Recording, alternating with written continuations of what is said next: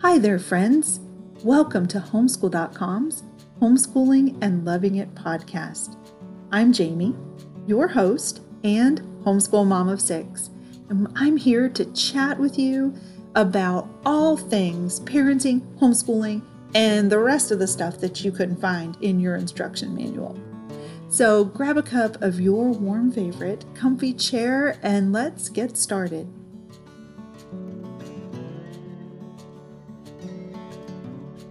If you're anything like me, your calendar has exploded with all the crazy busyness of the holiday season. You're going here, there, you're shopping, you're trying to wrap gifts, you're trying to get everything ready, and even throw in a little holiday travel. Well, it's inevitable. There will always be someone somewhere who will come up to you or your children and ask those intrusive or impossible to answer questions about homeschooling. And what in the world are we supposed to do? Today's episode is how to answer intrusive homeschooling questions. But before we get started on today's episode, would anyone like to guess what 28% of homeschoolers cited as their primary reason they homeschool? I don't think it'll be what you guess it is. But anyway, our recent survey that we did at homeschool.com gave us some really, really great insight so stay tuned. We'll share the answer right after our episode. So, if you've been homeschooling any amount of time, you've probably experienced this obtrusive, invasive questioning tactic that so many people like to employ on homeschoolers. It's so easy, though, to get annoyed or even defensive when the questions feel intrusive and even sometimes ignorant. But that right there is the key. Is the questioner just ignorant of homeschooling in general? Many people are truly just clueless about homeschooling, and in that ignorance, they ask questions. And sometimes they really come across as silly questions or even rude. We may be the only people they know that homeschool, and by our response, we can help them better understand what homeschooling is all about. Take the crazy and often ridiculous questions as an opportunity to enlighten them. I know it's hard. That especially is not easy when, you know, Uncle Jim is over there grilling your child about the latest history facts, but still try to take a positive light on it. you know, when we get defensive about something, people automatically assume that we're hiding something or that something is wrong. So just consider that try to stay positive, try to keep your mind in a good place. but then, you know, there are some that aren't ignorant and they just find it insulting that you would even consider homeschooling. Of course, these people may be rude, but again, what would us reciprocating their rudeness accomplish?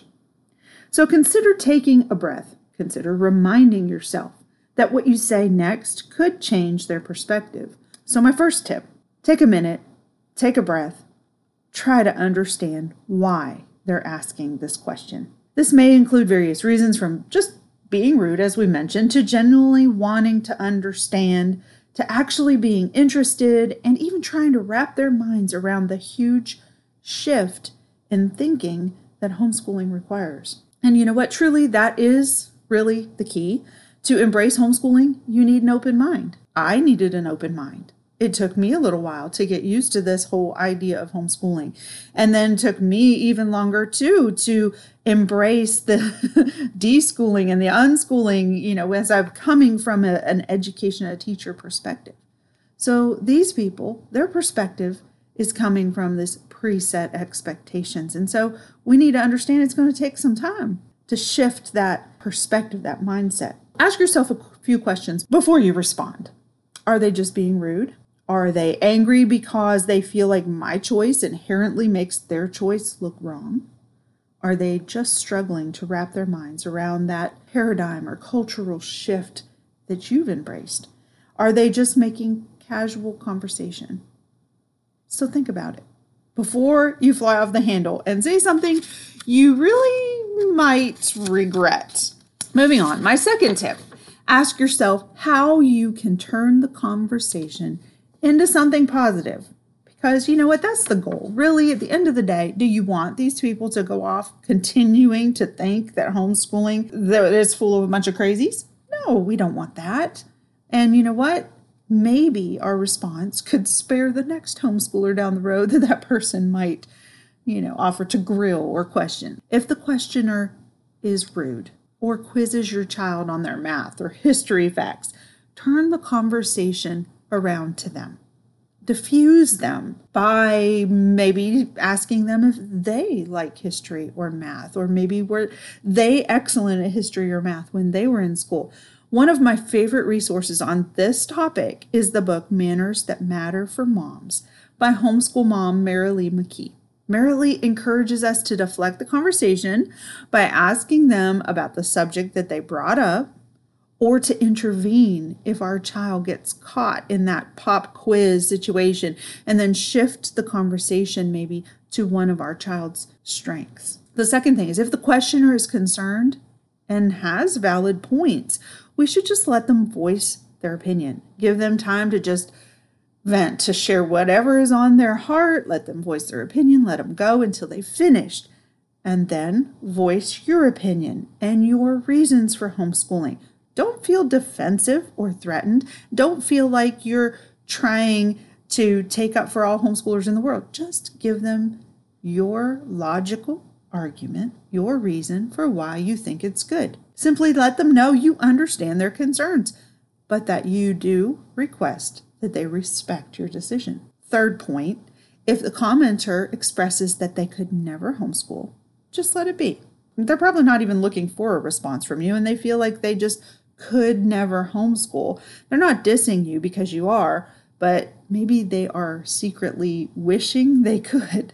Fourth thing to consider if the questioner asks about socialization, don't get snarky and share with them how we were told not to socialize in school, you know, and all those other myriad of things that we really could say in defense of that question. But if you feel that they deserve a response, take this opportunity to teach them that socialization is not 25 children of the same age all together all day in a room. In fact, it's the perfect time to let them know what socialization really is. It's socializing with different people, different ages, in various ways, in different contexts. And I think we as homeschoolers nail that. All right, the next reason. If the questioner asks you why you homeschool, as we said before, determine his motivation first. Are they just being rude? Then a short answer might be the most appropriate because you have no obligation to justify your homeschool decision. But if you sense that they're really looking for more information, then by all means, share, give them the full treatment. Here is your opportunity to make homeschooling shine. Let them know how great homeschooling is, how much you appreciate it, how much you love it, your personal story, and how it's helped your home, and how it produces amazing students. You know what? You could even throw out this nice little tidbit that colleges are now actively looking for homeschooled students. That's a win. Definitely. I know these guidelines, these tips that I've suggested in our podcast today are really pretty simple. They're pretty straightforward. I know if we can use these questions that we're inevitably going to get during the holiday season from whoever, family, friends, strangers, whatever, if we can use those questions as a way to educate people, as a way to turn this questioning, intrusive situation into a positive light, then let's do it. Let's think through these things before we're actually hit with the question and caught off guard. Before we wrap up today, let's answer that fun fact question that I threw at you at the beginning of our segment.